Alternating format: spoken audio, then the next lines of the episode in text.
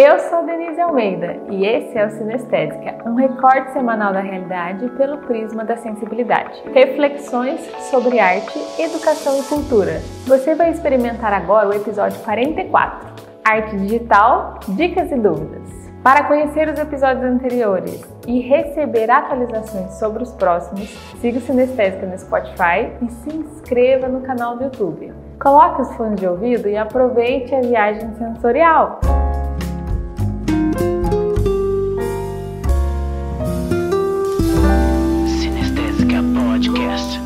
Recorte semanal da realidade pelo prisma da sensibilidade. Todo mundo que começa a criar conteúdo para a internet, seja por gosto ou por necessidade, acaba buscando por macetes que facilitem o trabalho. E é sempre bom reforçar que o uso profissional das plataformas e das redes sociais vai muito além de montar um feed bonito para o Instagram, do marketing digital para vender um curso ou produto, ou ainda da edição de fotos apenas para ganhar like. Existem muitos outros profissionais envolvidos nessa gama imensa de trabalhos que servem e que são servidos pela internet. Mas a função que vamos entender um pouco melhor hoje é a do artista digital. De acordo com o portal Educa Mais Brasil, considera-se arte digital qualquer tipo de manifestação artística produzida através de meios eletrônicos, como o uso de softwares e hardwares que permitem a criação edição, redimensionamento e outras modificações dentro do ambiente virtual. A arte digital é considerada um segmento da arte contemporânea, que passou a ganhar força após a Segunda Guerra, a partir do momento que as regras e tradições dos movimentos do modernismo foram quebradas lá na Europa. Lá no início, a chegada dos primeiros computadores despertou em muitos artistas das vanguardas a vontade de experimentar um novo espaço para a criação, visto que com a chegada das alternativas digitais haveria uma melhora na capacidade criativa, com novas dimensões, suportes e formas de fazer arte. O Picasso, nos anos finais dele, fez umas, uns lances com fotografia, né, mano? Se quiser colocar aí para todo mundo ver, tão bonito. Após alguns anos, as técnicas foram evoluindo e isso facilitou ainda mais a expansão de novas versões da arte digital. Os artistas digitais explicam que falar da arte virtual é explorar maneiras de usar o computador ou outros aparelhos eletrônicos para se expressar artisticamente. Através do aumento da realidade virtual, a arte digital possibilitou uma maior interatividade com o público, uma vez que a internet modificou a maneira de comunicação entre as pessoas e também de apreciação artística. Alguns exemplos de arte digital são web art, a modelagem 3D, a pixel art, a arte fractal, o desenho vetorial, a ilustração e a pintura digital e, por fim, a edição de áudio, imagens e vídeos. Desde o início desse canal, nós temos a preocupação de apresentar o conteúdo com uma estética agradável. Digo nós porque não realizo isso sozinha. O responsável pela edição do canal é o artista digital Bruce William. E é ele que vai tirar as dúvidas que o nosso querido apoiador William Araújo nos enviou sobre esse tema tão rico e vasto. Mas antes do Bruce te contar quais são os truques para uma edição bem babado, dá só uma paradinha. Curta, comente e compartilhe esse vídeo. Além disso, se você aprecia esse tipo de conteúdo, considere ser um apoiador doando qualquer valor para a nossa campanha de financiamento coletivo. Vai chata! fala. Os links estão aqui na descrição e tem Pix. Fala galera, beleza? Eu sou o Bruce. Denise já fez uma breve apresentação aí sobre arte digital, mas precisamos entender alguns detalhes importantes sobre o assunto. Assim como a arte que a gente vai chamar aqui de arte física, palpável, vamos dizer dessa forma, ou então até a gente pode chamar de analógica. Temos uma grande diferença entre as motivações. Calma aí que eu te explico. Vamos utilizar como exemplo uma pintura, a arte visual. Uma vez que ela é aplicada sobre um objeto, por exemplo, uma caixa de madeira, ou sobre um pano de prato, um móvel, etc com a intenção de deixá-lo mais agradável, palatável, ele ganha a alcunha de artesanato, porque é colocar uma função para essa arte. Então ela tem uma função, aquele objeto ele tem uma função. Isso significa que não é arte? Mas é claro que é arte, né? Lógico que é arte. Eu estou falando sobre a motivação. Ela tem uma motivação diferente, usando agora o mesmo suporte e técnica, mas agora com intenção de expressar uma ideia, sentimento, sensações, além da beleza da decoração. É considerado arte em um sentido mais profundo, onde ela não tem um objetivo final, ou o objetivo é apenas a arte pela arte. Agora levando para o lado da arte digital, que em resumo do resumo do resumo do resumo do resumo do resumo do resumo resumido, são artes feitas utilizando um computador ou uma máquina computacional. Dentro desse dispositivo temos várias outras ferramentas. Para usar como exemplo, digamos que há alguém que utilize o Photoshop para fazer divulgações de um supermercado, por exemplo. Da mesma forma, é considerado arte digital, porém, ela tem um objetivo direto, ou seja, ela serve para propaganda. Mas se esse mesmo artista utiliza o mesmo Photoshop para fazer uma manipulação de uma imagem que vai passar um sentimento, é, que vai passar uma sensação, ideias ou informações mais subjetivas, é, da mesma forma, considerado arte só que também de uma maneira um pouco mais profunda. É, mas é lógico que tem muito mais tons de cinza. Não existe só o preto e o branco. Tem muita variação dentro disso, mas é impossível falar num vídeo só. Dito isso, vamos para as perguntas, beleza? Natasha, buonasera, Natasha. Buonasera, Catuxa.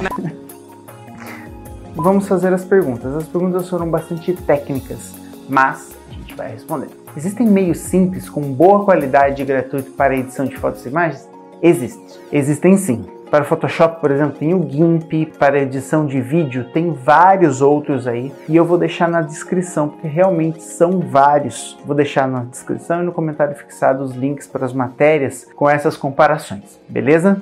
Os editores de fotos são bem aplicados quando usados para editar vídeo Depende do uso, mas é bastante importante que você criar os seus modelos digitais antes de editar um vídeo. Por exemplo, se você vai adicionar letreiros, adicionar alguma arte diferente para o seu vídeo, ou você vai fazer um motion design, é importante você fazer essa arte antes no Photoshop, onde você quiser editar, para você ter uma base de comparação em onde você vai colocar aquele objeto, beleza?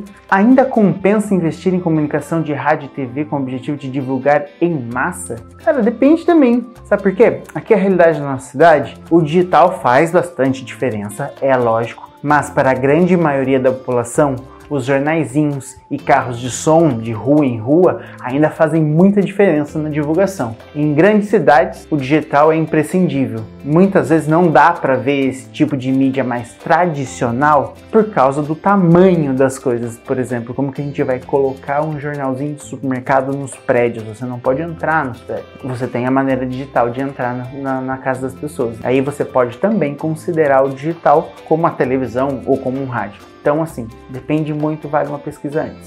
Qual a diferença entre o mercado digital regional, especificamente da nossa região, e o macroambiente nacional mundial? Eu acho que eu expliquei na anterior. Vale a pesquisa, tá? Vale a pena investir em tráfego terceirizado? Claro que vale! Anuncie aqui a sua empresa, entre em contato com a gente com os links que estão aqui na descrição desse vídeo. Brincadeiras à parte, eu acho que é bem importante sim, porque as mídias elas têm mudado bastante. E uma das maneiras de terceirizar esse tráfego é através de influências. Então, troca uma ideia com a gente. Ó, isso aqui, a próxima pergunta é bastante importante muito importante, porque a gente, pessoas que nasceram na era antes do computador e agora vivem na era depois do computador, nossos pais falavam: toma cuidado com o que você vê na internet, não acredita tudo que você vê na internet. E daí agora os nossos pais estão vendo bobeira na internet e estão acreditando em cada bobagem. Existe mesmo os riscos de extração de dados via aplicativos que usam a face do usuário? Por exemplo, ele colocou como exemplo moda agora é, é um app, pega uma foto aleatória da pessoa e o app faz a foto interagir com uma música em formato de vídeo. Ah, esse aqui?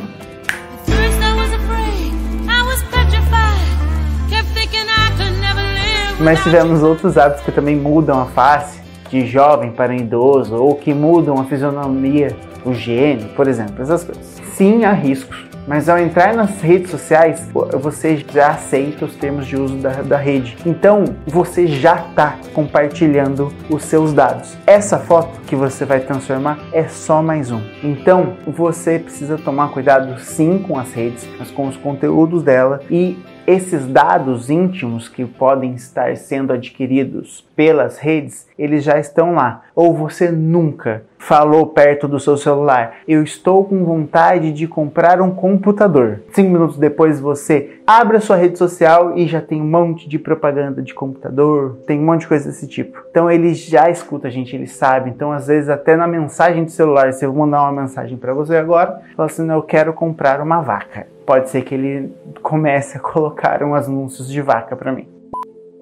Qual a influência do uso da imagem frente à nova lei da LGPD? Gente, lei, a LGPD é a Lei Geral de Proteção de Dados. Mano, isso aqui é muito grande. Então, assim, a, o que eu tenho a dizer é, eu não conheço ela inteira, conheço algumas partes e é bastante importante. Eu não sei opinar se ela é, foi bem escrita ou se ela não foi bem escrita. O que eu sei é que a gente precisa cada vez mais de leis específicas para o meio digital. Não tem como você julgar acontecimentos digitais ou acontecimentos nas redes sociais com as leis antigas que a gente tem. Então a LGPD ajuda nessa parte e a gente precisa de ainda mais coisas para regulamentar a nossa navegação, porque hoje não dá mais para diferenciar digital de vida analógica, vida real, porque a digital já é real e você entendeu. Quais dicas você sugere para quem deseja começar a trabalhar com arte digital, mas tem bloqueio criativo ou alguma outra restrição cognitiva? Cara, começa, faz. Nem que seja para você fazer um bonequinho de palito no, no Paint. E isso eu falo para mim. Eu muitas vezes eu me prendo a alguns detalhes e esses detalhes me bloqueiam. Então às vezes eu quero fazer uma imagem, mas eu quero que ela fique ultra realista, que ela tenha sentido, que isso, que outro. E mano, não é bem assim. Eu Agora vocês estão vendo aí a timeline de um cara chamado Beeple. Ele tem um perfil, ele tem um perfil no Instagram, mas ele tem um site também e que faz mais ou menos uns 14 anos. 14 anos que ele posta uma criação digital todos os dias. Eu vi uma reportagem que eu vou deixar o link aqui também, mas só que ela tá em inglês, tá? Mas vale a pena pelo menos irem no Instagram do Beeple. É Beeple underline crap. Ele não se lembra de ter perdido um único dia e ele não faz banco de imagens. Por exemplo, hoje eu estou de boa, eu vou fazer sete imagens para poder postar durante a semana. Ele todos os dias faz 14 anos, ele tira uma hora por dia para ele poder fazer aquela criação de arte digital. E é incrível porque ele coloca esse tempo justamente para ele é, se desafiar. Então hoje ele cria as coisas dele com 45 minutos. Então dá uma olhadinha aí que vocês vão ver bem legal. É arroba. O Beeple, ele falou nesse vídeo que eu tô deixando aqui, que é tente não se prender à realidade, apenas faça. É a melhor coisa que tem que fazer. Às vezes você tem uma foto de um cachorro e de um tubarão e você quer fazer essas coisas terem sentido em um lugar. Não, mano, coloca ela viajando na frente de Saturno um cachorro com um rabo de tubarão. Será que eu consigo fazer isso aí?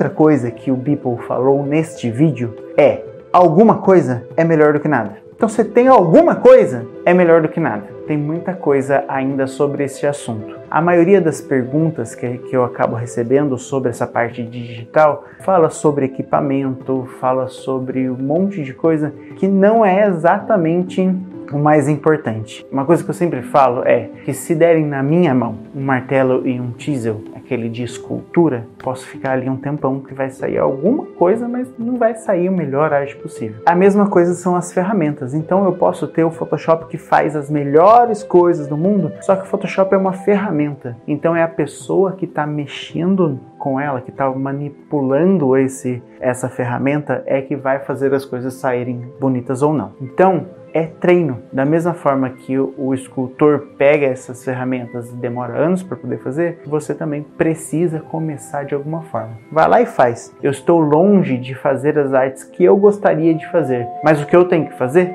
é continuar fazendo. Beleza? Tchau. Obrigado por ouvir esse episódio até o fim. Esse conteúdo é mantido por uma campanha de financiamento coletivo.